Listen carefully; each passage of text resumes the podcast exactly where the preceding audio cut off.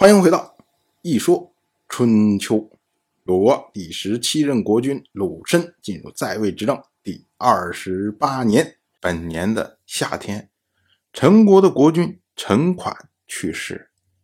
陈款是在鲁申在位的第十三年继位，十五年的时候和鲁申一起参加了母丘之盟，十九年的时候和鲁申一起参加了齐国的盟会。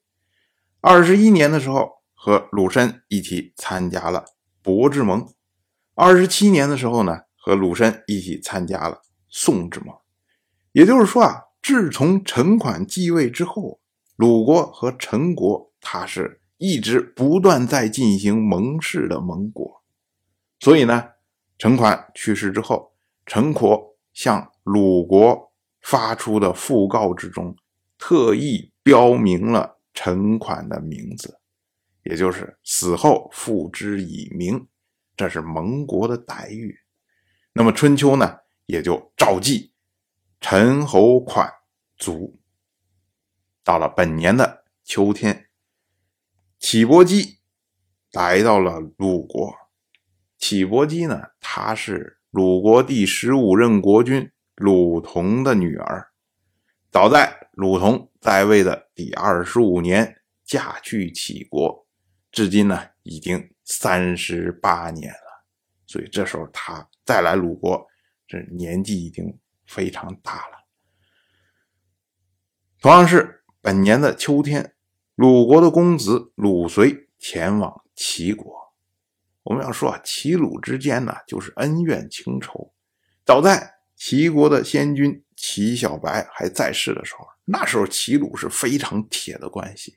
后来呢，到齐国上任国君齐昭在位的时候，两边就局于不断的，不断的有争端，以至于鲁国要向楚国来求援，抵抗齐国。可是如今呢，这个国际形势又大翻盘了，变成了晋国的国君晋重耳做霸主的时代。建土之盟之后，晋重耳。地位已经非常的确定，所以相对来说呢，齐鲁之间的之前这些小龌龊也就不值得一提了。鲁国就认为说，哎，那我们这时候呢要重拾以前的旧好，然后修补齐鲁之间的关系。更何况呢，现在的齐国国君齐潘他是刚刚继位，又和之前的齐昭关系不和，所以这是正逢时机啊。那么紧跟着，诸侯之间又会举行各种盟会，那么有必要同步一下齐鲁之间的步调，所以呢，鲁随才因此前往齐国。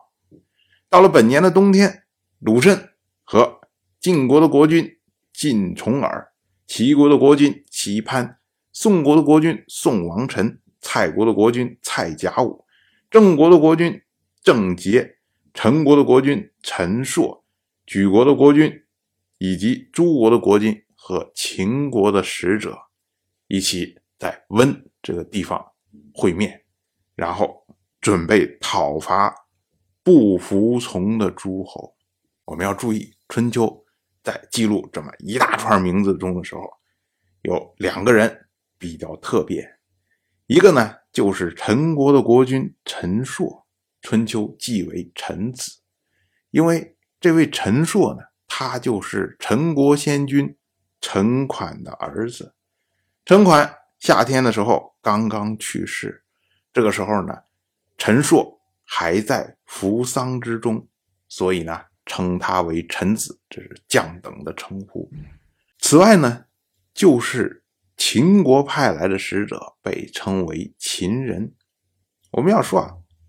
温之会，它是秦国和中原诸侯会盟的开始，所以这次啊，他派来的人级别并不是非常的高，所以呢，把他放在最后，然后称为秦人，就是说，反正秦国派了个人过来，然后至于是谁，大家都没听说过，所以就这么含含糊糊的称呼他。那么讨伐不服从的诸侯。我们一看，哎，这人不都齐了吗？啊，什么齐国、鲁国、陈国、蔡国、郑国，那不都都在吗？哎，这里面首先少了一个国家，就是魏国。魏国的国君魏正本来受到了晋国的支持，让他回国复位，可是没想到他一回国就把摄政的魏武给杀掉了。我们要注意啊，魏武是代表魏国参加了建土之盟的。和现在各个国家的国君，尤其是晋重耳杀过血的，你魏政回国平白无故就把他杀掉了。魏国的大夫袁轩还因此跑到晋国去申诉，那这一下魏国就被放在了不服从诸侯的名单上面。这就是平白无故自己给自己找事儿。除了魏国之外呢？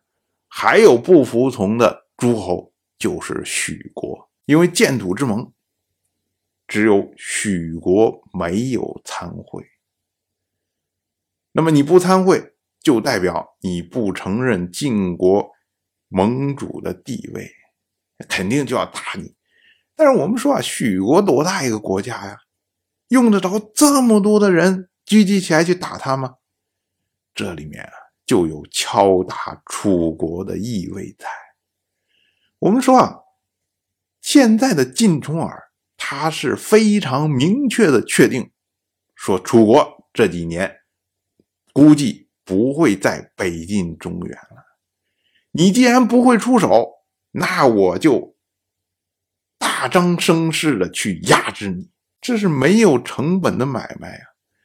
他可以非常轻易的提升晋国的政治地位，所以我们说啊，这一次温之会，它实际上是建土之盟的后续，还是晋国在为自己努力造势。